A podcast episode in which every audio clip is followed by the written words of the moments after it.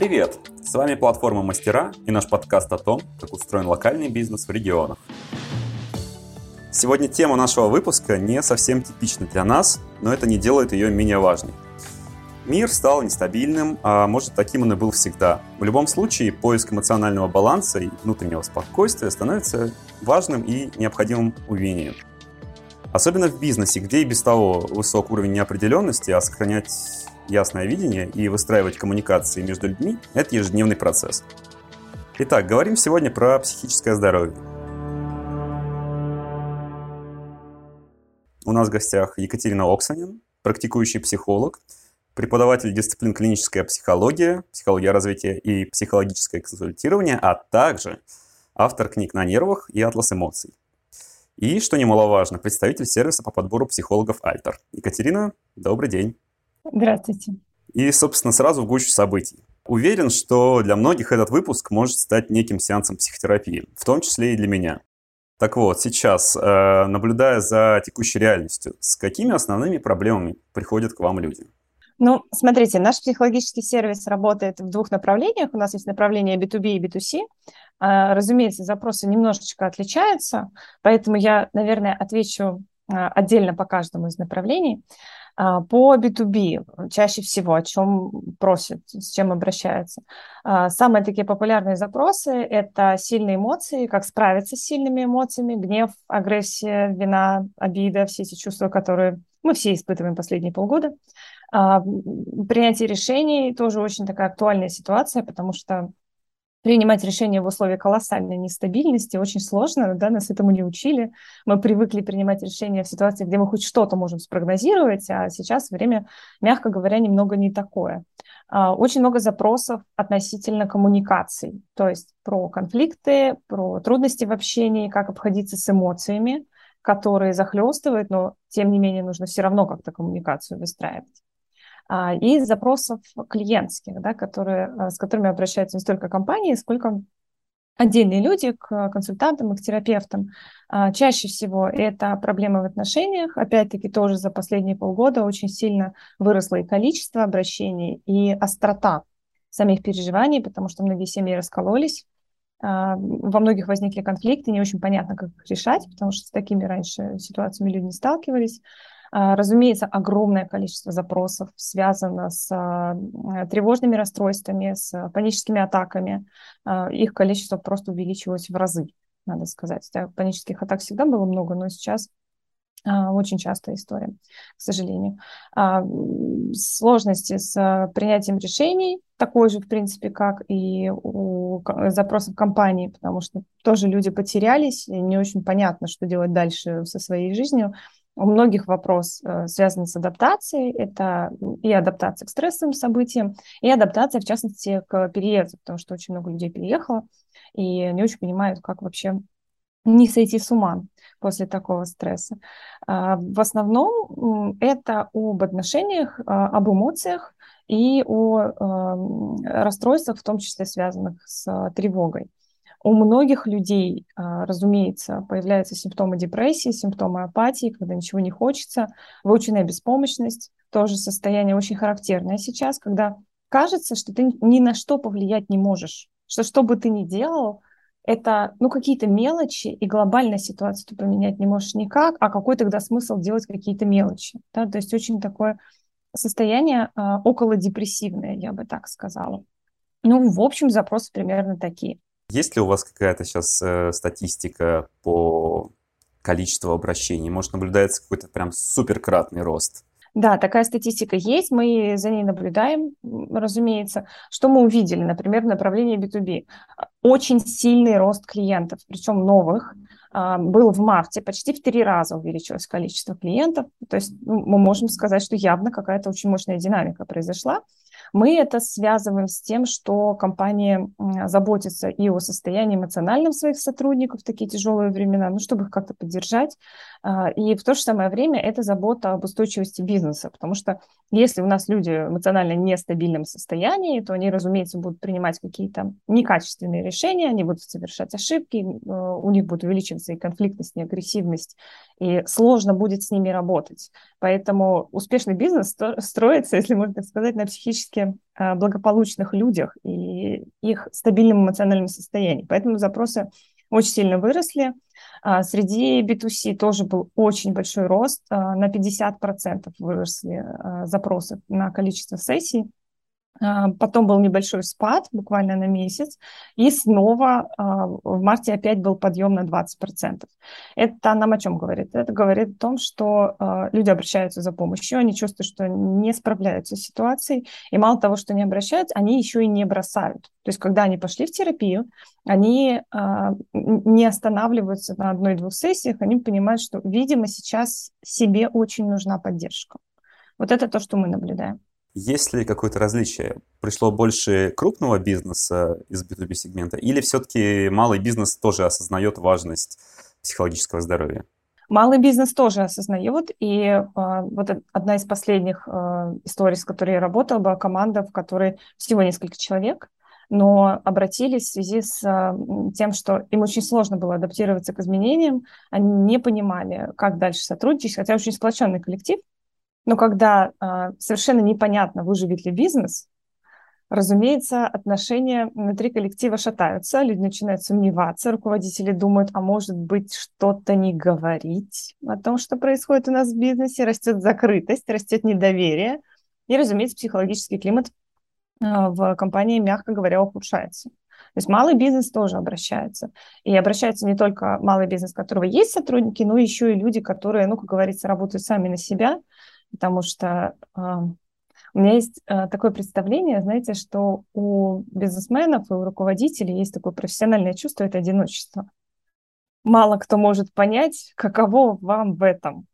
И даже если у вас есть наемные сотрудники, они многих вещей на эмоциональном уровне не могут понять, насколько это сложно, когда вы оказываетесь под двойным давлением, и вам нужно, с одной стороны, держать себя в каком-то тонусе, не сойти с ума, с другой стороны, вы должны выполнять какую-то роль, если можно так сказать, родительской фигуры, быть опорой для своих сотрудников. И очень сложно найти в этом середину.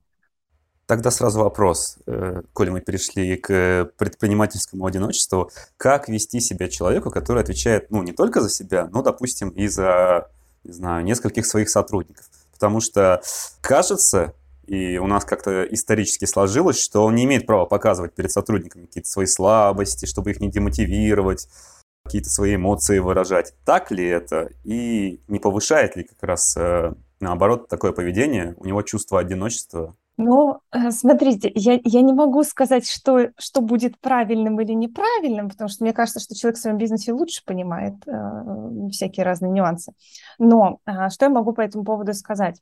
В зависимости от того климата, который есть в компании, а в зависимости от модели общения, которая существует, а от дистанции, большая ли дистанция между руководителем и сотрудником, например, или маленькая, мы можем использовать разные стратегии. И вы совершенно четкую вещь подметили, которая действительно присутствует у нас в головах и у сотрудников, и у предпринимателей о том, что ты должен всегда быть сильным, ты должен всегда все знать, а на самом деле ты всего лишь э, человек, который также столкнулся с ситуацией, с которой непонятно, как выплывать. Причем а, для предпринимателя ситуация, с которой непонятно, что делать, встречается ну, примерно каждый день с большим или меньшим масштабом.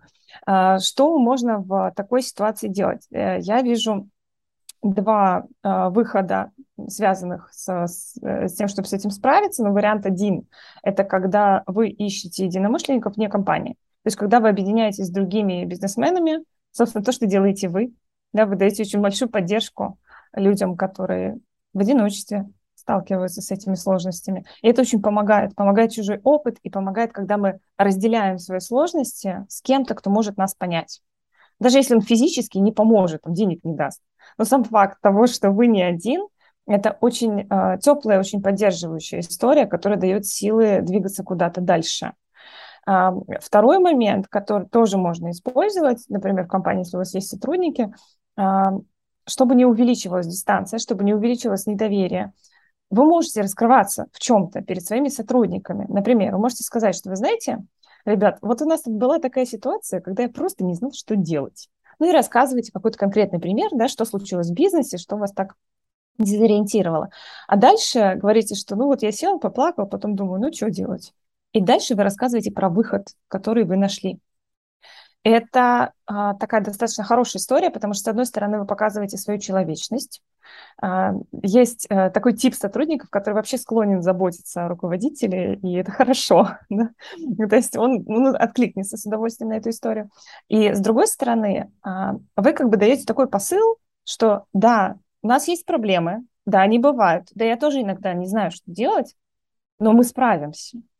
И вот этот посыл тоже очень важно сотрудникам видеть, потому что они тоже бывают в отчаянии, их тоже бывает все раздражает. И когда у них есть какая-то ролевая модель, это может их, в общем, достаточно сильно мотивировать. У меня есть э, социологический бэкграунд. Я вообще изначально социолог. И мне кажется, что э, наше российское общество, в отличие от э, зарубежного, имеет какие-то страхи и предубеждения перед тем, как обращаться к психологу. Так ли это действительно? И меняется ли ситуация со сменой поколений? Наверное, есть. Просто, видите, у меня эта выборка искаженная, потому что я вижу тех людей, которые обращаются к психологам. А, но на самом деле ситуация меняется, как мне кажется, потому что, во-первых, очень сильно растет количество обращений не только в связи с кризисными ситуациями, но и вообще запросы становятся разнообразнее, запросов становится больше. Я по своей практике а, вижу, как а, чисто гендерное соотношение очень сильно поменялось. Если раньше психологам ходили в основном девочки, сейчас психологам ходят все. И запрос совершенно разного характера. То есть на самом деле динамика есть, но и тревоги тоже очень много перед обращением к психологам. Есть разные страхи с этим связаны. И обычно первый страх, который называют, причем и клиенты э, индивидуальные, да, как отдельный человек, и, и целые компании, они говорят, а мы волнуемся за конфиденциальность. Хотя конфиденциальность – это первое правило в этическом кодексе психолога. Мы не имеем права ничего рассказывать о деталях жизни своих э, клиентов за одним единственным исключением, если э, человек э, становится опасным для себя или для окружающих. Но тут уже физическая безопасность все-таки важнее. Но вообще мы не имеем права рассказывать никаких нюансов. И даже когда, например, представители нашей компании работают с организациями, они могут отказать в работе двум сотрудникам. Например, если один начальник, а другой подчиненный, и у них конфликт. А, для психолога это будет неэтично а, работать и с одним, и с другим. То есть либо это пара, которая приходит и говорит, вот у нас сложности, давайте мы разберемся в том конфликте, который у нас есть. И это будет прямая коммуникация между ними. Или мы работаем с кем-то одним, а с другим работает другой психолог. Это вполне стандартная себе ситуация. А, чего еще бояться, помимо конфиденциальности? Я бы э, предложила, знаете, над чем подумать, если человек хочет обратиться к психологу, но ему как-то или страшно, или некомфортно. А, самое интересное посмотреть, что стоит за страхом. То есть чего на самом деле человек боится. Есть такой ужасно интересный феномен, а, называется сопротивление, когда человек одновременно и хочет решить свою проблему, и при этом не хочет. И тогда, ну, ему выгодно почему-то, что эта проблема существует. И тогда он думает, так, ну мне плохо, пойду запишусь к психологу.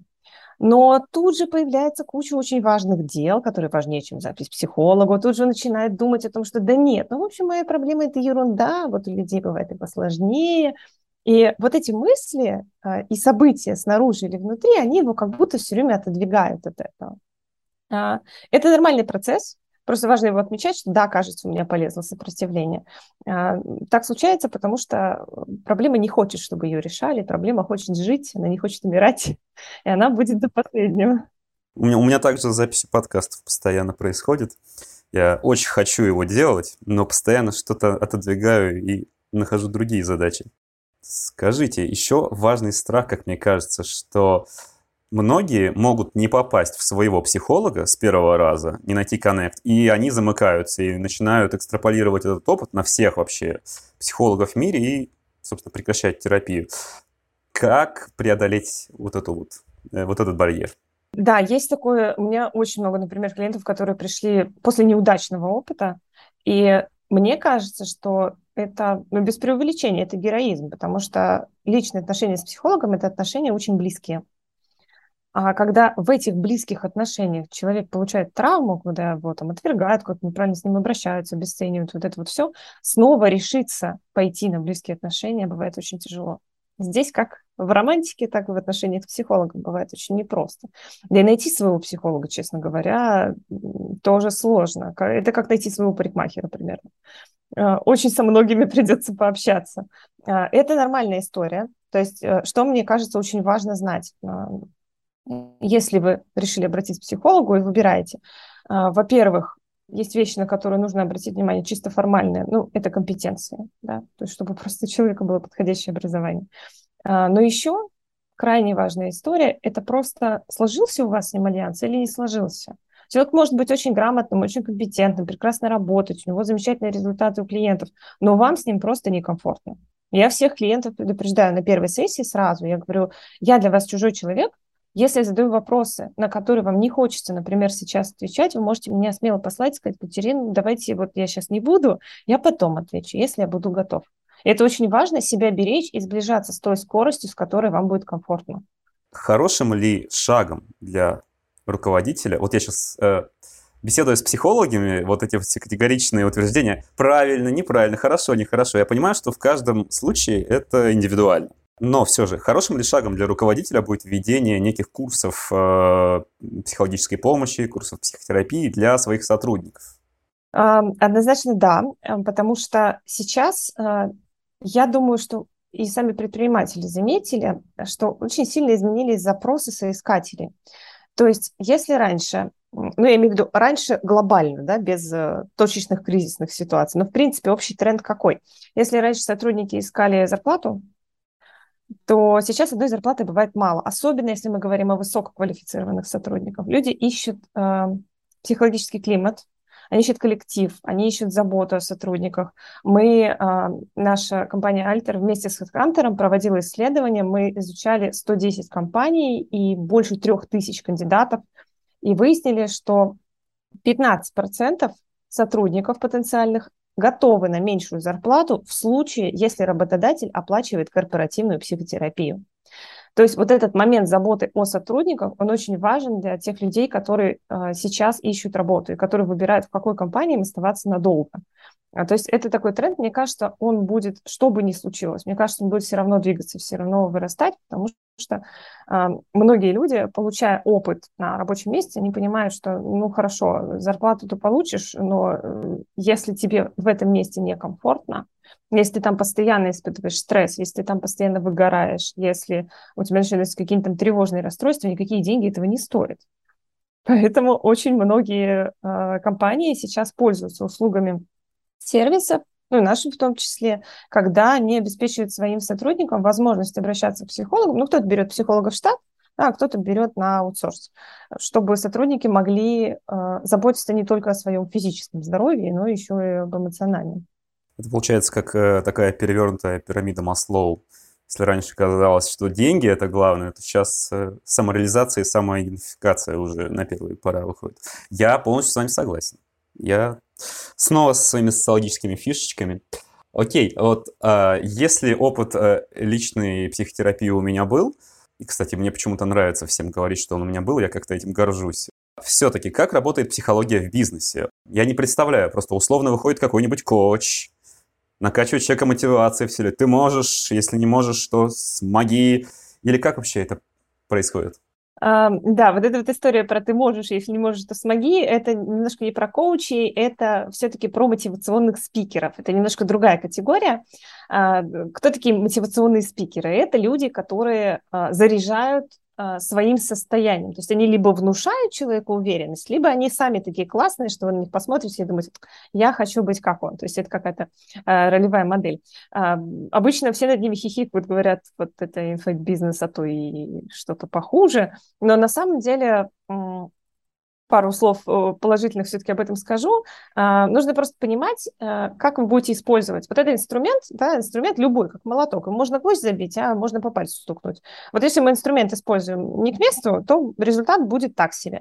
Мотивационные спикеры хороши в том случае, если у вас есть, например, достаточное количество информации, достаточное количество ресурсов для, например, открытия своего бизнеса, но чего-то не хватает не хватает какого-то последнего шага, какого-то вдохновения, какой-то решимости, вот тогда мотивационный спикер может помочь. Его речь, общение с ним может стать вот таким волшебным пенделем, которым поможет последний шаг э, совершить перед открытием своего дела. Но когда мы говорим именно о корпоративном взаимодействии с коучами, с психологами, А, смотрите, как это может происходить. Ко- э, происходить. Коуч э, занимается тем, что он ориентируется на будущее, и он помогает э, человеку или компании достичь тех целей, которые перед ними стоят. То есть он старается сделать так, чтобы человек или компания свои цели достигли быстрее и с меньшими затратами. Ему ставят задачу, он находит способ наиболее эффективно ее решить. То есть, по сути, он отвечает на вопрос «как?». А, терапия – это немножко про другое. Это а, про то, почему. То есть, что мешает мне двигаться вперед. Если коучинг – это чего мне не хватает, дайте мне инструменты, все будет, то э, в терапии мы смотрим, э, какие конкретно сложности данному человеку или, может быть, даже данной компании мешают двигаться. Он работает с тем, что все-таки в основном находится в прошлом. Ну и кроме того, терапевт э, занимается работой не только с здоровым человеком, но в том числе и с э, состояниями около невротическими. Те же самые панические атаки, это, как вы, наверное, догадываетесь, не норма, да? Это все-таки невротический спектр расстройств, и нужно иметь, э, иметь определенную квалификацию, чтобы с этим работать. Поэтому э, терапия – это серьезнее, глубже, глобальнее, это про причины, про корни из этих корней уже могут вырастать на поверхности такие разные симптомы. Например, там человек устает, или он раздражительный, или у него конфликты. Терапевт разбирается с тем, а почему это происходит, и корректирует саму причину.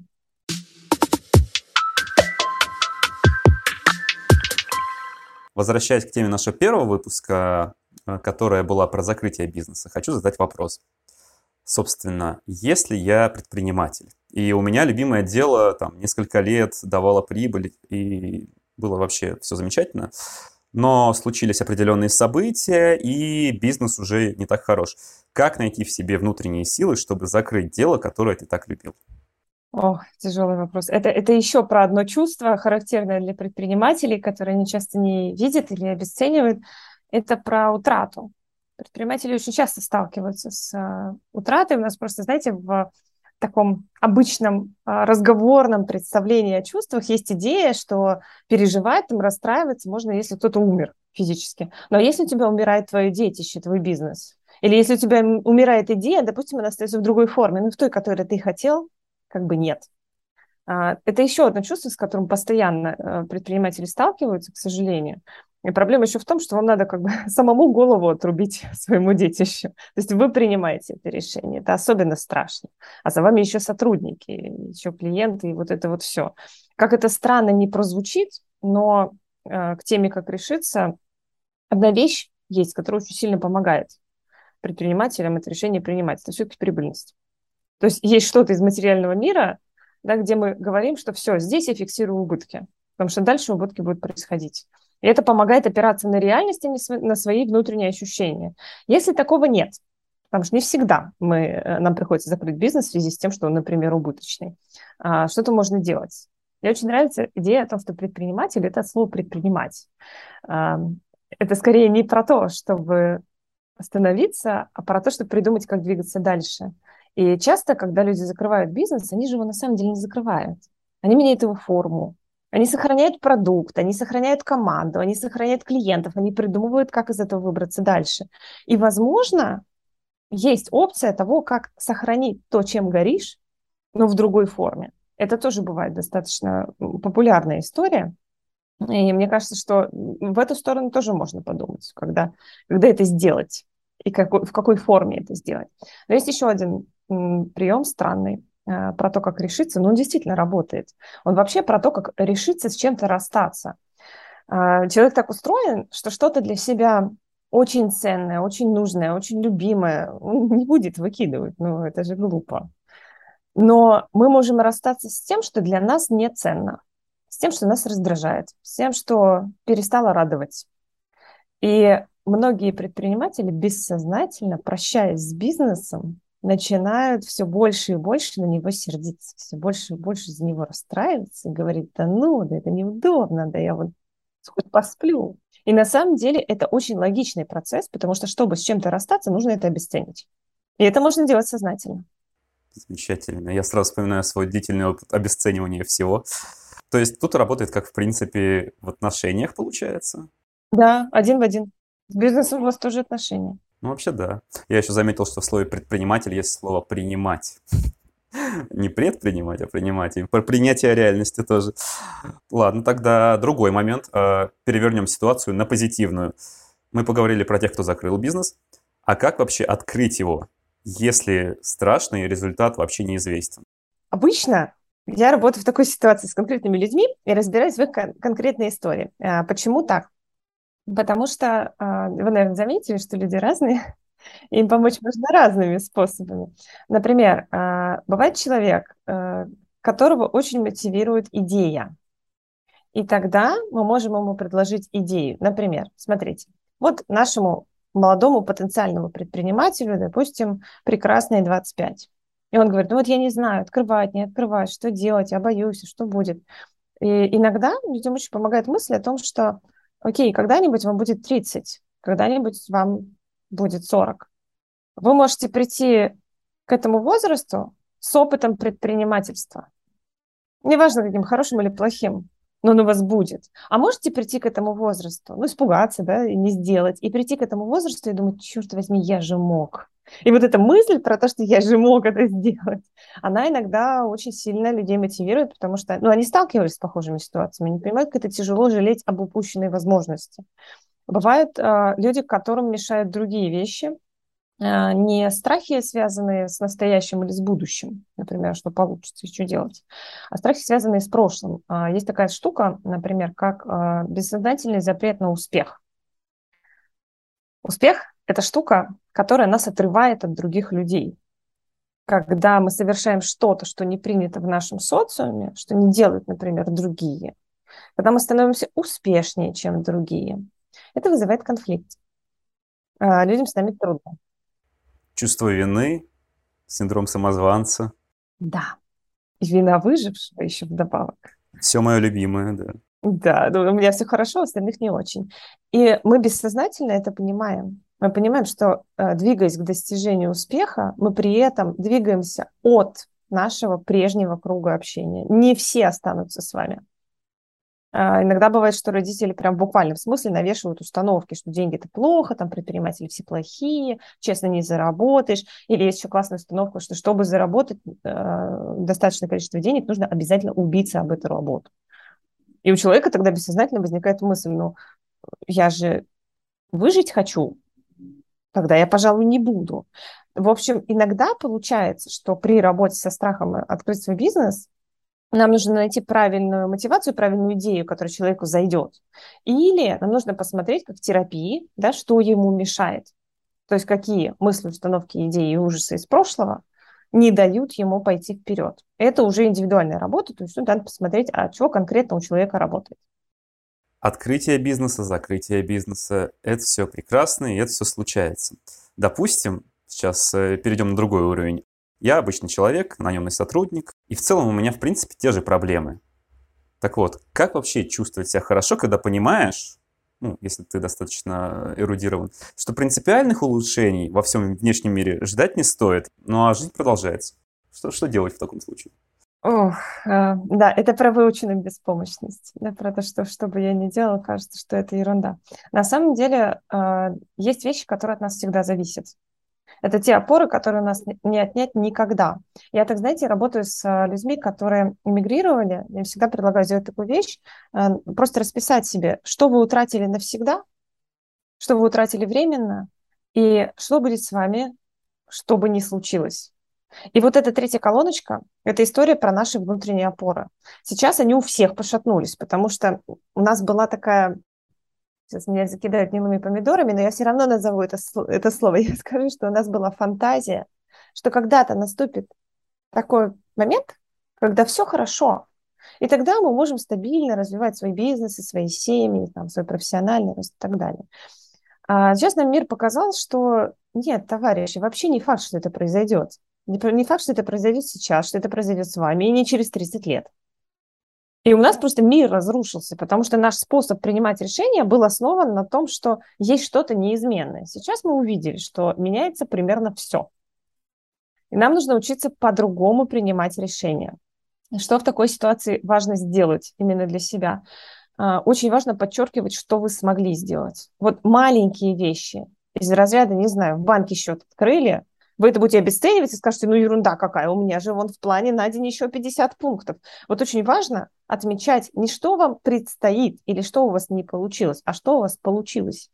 Потому что иначе у вас не будет сил двигаться дальше. Вы просто ляжете и будете готовы умирать. Нам такое не нужно, я думаю. Нет, мы, мы против такого. Я тоже не поддерживаю. Это получается, я сейчас э, пытаюсь, опять же, перевернуть контекст окружающий и что во всей вот этой ситуации можно найти какие-то позитивные изменения в том смысле, что мир сейчас нас научил, что все есть процесс, э, зона комфорта это временно, и нужно всегда что-то предпринимать. Опять же, к слову про предпринимательство. Да, примерно так нам мир все это и показал, что мы научились, ну, в кавычках научились, да, жить в каком-то относительно стабильном мире, и мы умеем принимать решения таким образом. Теперь нам нужно научиться принимать решения другим образом. Для очень многих людей, например, сейчас стало проблемой, как можно не выстраивать длительные планы. То есть как можно вот делать горизонт планирования неделя. А оказывается, можно. Просто, просто опыта у нас такого нет пока что. Ох, надеюсь, он у нас появится у всех. Мы сделаем еще кучу материалов на эту тему.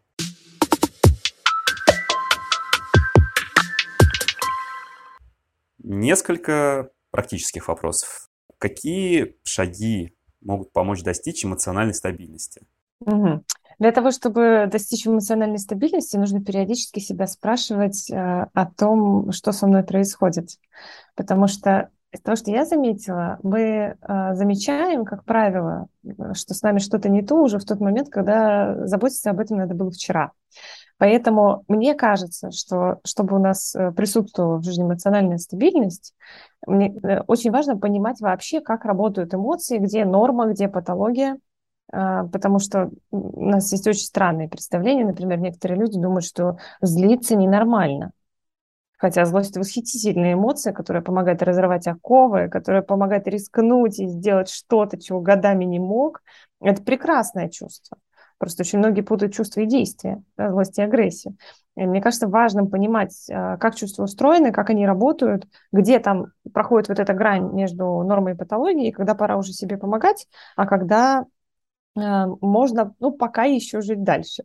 Многие клиенты обращаются с запросом о профилактике к теме, о психологических трендах. То есть если раньше прибегали, когда уже все плохо, и надо было сильно заранее, то сейчас все-таки идет э, тенденция на заботу о своем психическом здоровье, и обращаться к психологу не всегда нужно тогда, когда какая-то беда происходит.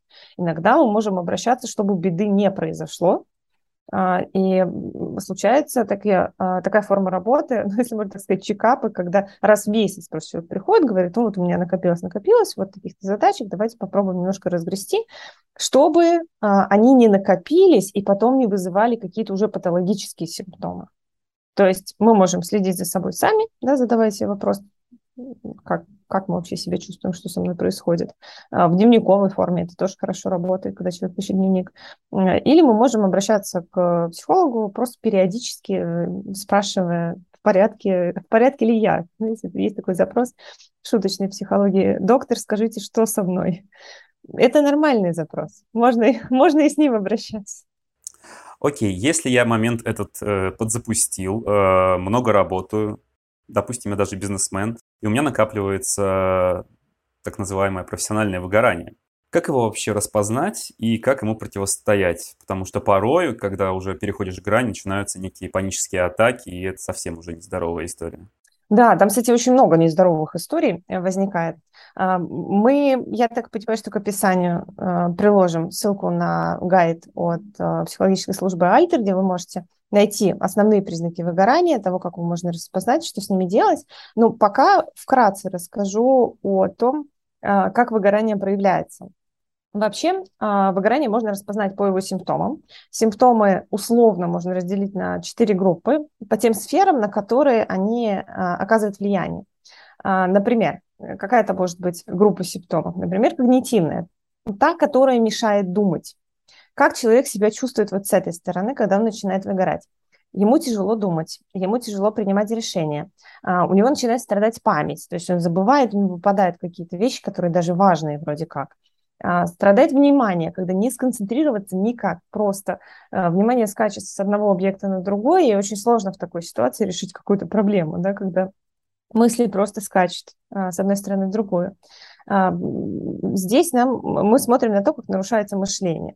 Но, как правило, люди неопытные, у которых выгорания еще не было, которые не понимают, как это работает, они на такие когнитивные симптомы особенно внимания не обращают, особенно предприниматели, потому что они говорят, ну, если со мной какая-то проблема, значит, мне надо сжать зубы и бежать дальше, и стараться еще сильнее.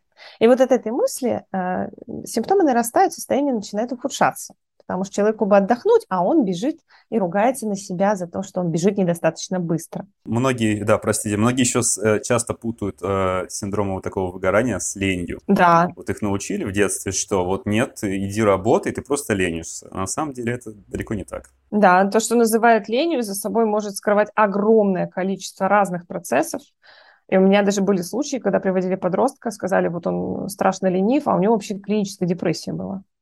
А, просто это не увидели, потому что привыкли, что чуть что, надо себя и другого ругать, да, не разбираться в том, какие тут причины.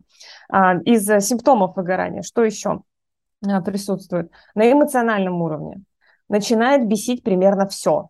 Клиенты, руководители, вопросы, э, сама работа. Возникает ощущение, что нет смысла все это делать. Делаешь, делаешь, результат никакой. Вот э, как будто незачем просыпаться. То есть то, что зажигало раньше, перестает зажигать сейчас а, становится неинтересно, просто пропадает любопытство. У сотрудников, кстати, а, в период выгорания часто такое чувство возникает, как обида на компанию. И она прям растет и растет, она становится все более и более горькой. Но опять-таки не все это замечают, а, не все уделяют достаточно серьезное внимание. И, как правило, обращать внимание на выгорание, к сожалению, начинает только в том случае, когда начинается последняя группа симптомов, физическая, когда уж совсем все плохо. То есть психика нам сигналит. Она говорит, человек, что-то не в порядке. Смотри, у тебя голова плохо работает, у тебя эмоции скачут с потолка до пола, и очень трудно их как-то стабилизировать. У меня раздражение на работу возникает. Но если человек все это игнорирует, игнорирует, игнорирует, то начинаются физические симптомы, причем очень любопытные характерная для выгорания история – это ощущение слабости, головокружения и тошноты, причем в вертикальном положении. То есть, когда человек лежит, ему нормально, а когда он встает, ему становится плохо. А бывает даже, когда тошнота возникает при мысли о работе, физическая тошнота. То есть тело уже совсем недвусмысленно намекает, что человек, ты не можешь переварить то, что происходит, меняй что-то, пожалуйста. Если человек и эти легенькие симптомы игнорирует, там желудочно-кишечный, там есть такая штука, как э, СРК, синдром раздраженного кишечника, когда как будто человек отравился. Это тоже бывает э, симптомом выгорания. Все бегают по гастроэнтерологам, а гастроэнтерологи в итоге, в итоге отправляют к психологу. Потому что психосоматическая история часто бывает. А, начинаются сердечно-сосудистые сложности, потому что сосуды на стресс реагируют первыми, и все, что связано с инфарктами, инсультами, ишемической болезнью сердца, вот это вот все, а, тоже, к сожалению, возникает из-за выгорания. Выгорание в буквальном смысле может убить физически. Поэтому вовремя его отслеживать, мне кажется, очень важно. Не обязательно себя убивать, чтобы потом воскресать и жить дальше. Можно просто жить. Да, конечно же, а, все ссылки важные и нужные, гайды от Альтер мы приложим к выпуску. Так что проверяйте себя. Мы сейчас затронули какие-то уже физиологические последствия. Есть ли какие-то физические упражнения и практики, которые помогут, э, ну, наоборот, помогут э, психологически чувствовать себя получше? Да, э, психика и физика вообще связаны, связаны достаточно сильно. И как наше психическое состояние влияет на телесное, да, так и наоборот, телесное влияет на психическое. Я сейчас буду всем рассказывать, что спорт – это здорово, потому что мне кажется, это, это очень важно. Проводили даже а, интересные исследования. Мне интересно, просто я не понимаю, как они это организовали, но проводили интересные исследования, когда изучали людей, находящихся в клинике на лечение депрессии. То есть там уже средняя тяжелая степень, достаточно серьезное состояние. Не все были на антидепрессантах, все проходили психотерапию, но одну группу заставили ходить и бегать. Я не знаю, как депрессивных заставили бегать, это сложно. За антидепрессантами, наверное. Вот, видимо, да, да помогала с физической стороны. Другая группа не ходила и не бегала, то есть не было ни прогулок, ни пробежек. И оказалось, что э, ходьба или бег оказывает колоссально положительное воздействие на работу с депрессивными состояниями. Поэтому ходить, бегать, двигаться обязательно. Э, и это не только про депрессию, например, э, в состоянии тревоги, страха и паники, наше тело действует вполне логичным образом. Наши мышцы начинают сжиматься. Потому что когда тебе страшно, ты хочешь, ну, тело хочет, да, либо спрятаться, и для этого ему надо напрячь мышцы, мобилизацию в какую-то войти, либо оно хочет убежать, и, и мышцы тоже должны быть мобилизованы для этого. Но а, если вы принудительно мышцы расслабите, то тревога снизится. Поэтому растяжка или физические нагрузки такие, знаете, что прям жарко стало, когда мышцы перенапряглись, а потом вы перестали делать свои 200 приседов, и вам резко стало мягко в мышцах. Это тоже очень снижает тревогу. Э, ну и есть еще такие вещи, как, э, например, э, я сейчас говорю, как этот человек, который всячески поддерживает здоровый образ жизни, но есть еще такая важная вещь, как осанка. Uh, у нас есть такая точка, вы сразу поправились, да? У нас есть такая точка, uh, ее называют так неформально в психологии точкой уверенности в себе. Она находится там, где солнечное сплетение, и если вы попробуете вдавить ее как можно дальше, прям даже скрючиться, спрятать ее, чтобы никто не видел, то вот из этой позиции у вас просто не получится сказать «я классный, успешный человек». Ну, никак, потому что вы себя так не ощущаете. Но если вы ее выводите вперед, вы уже можете сказать эту фразу. Это ужасно интересный феномен, когда мы можем просто телом менять свое состояние. Тело много о чем сигнализирует. Оно может сигнализировать, например, о тревоге. Очень простое упражнение, как раз для тех, кто нас сейчас слушает. А, опустите, пожалуйста, плечи. Сделано. Вот если вы можете опустить плечи, значит, вы были напряжены. Значит, они у вас были подняты. Черт. Простите, подстава. Это просто типичная, кстати, предпринимательская история, и у людей с гиперответственностью она тоже очень выражена, когда шейный и плечевой пояс очень сильно напряжены. И все вот эти шейные остеохондрозы очень часто тоже сопутствуют гиперответственности. Интересно, что даже в русском языке есть такие слова, как, знаете, гора с плеч свалилась или сел на шею. Это все про ответственность. И поэтому, когда мы учимся ну, скажем так, делегировать, то у нас и напряжение телесное спадает. Соответственно, наоборот, это тоже работает. Но психика психика, а тело забрасывать я бы не стала. Снова придется заняться спортом, я так понимаю, возобновить. И такой немного наивный вопрос в конце в самом. Все будет хорошо? Конечно. А какие варианты? Думаю, что это отличное завершение нашего сеанса. Спасибо, Екатерина, за то, что пришли к нам в гости. И личное спасибо. Кажется, я стал чувствовать себя получше. И сейчас пройдусь по улице и посмотрю на облака. На облака смотреть прекрасно. И вам спасибо, что позвали. И спасибо вам за этот чудесный проект. Буду обязательно всем про него рассказывать, потому что это правда, мне кажется, вы делаете очень хорошее дело. Как и вы, будем дружить с семьями. Да, спасибо.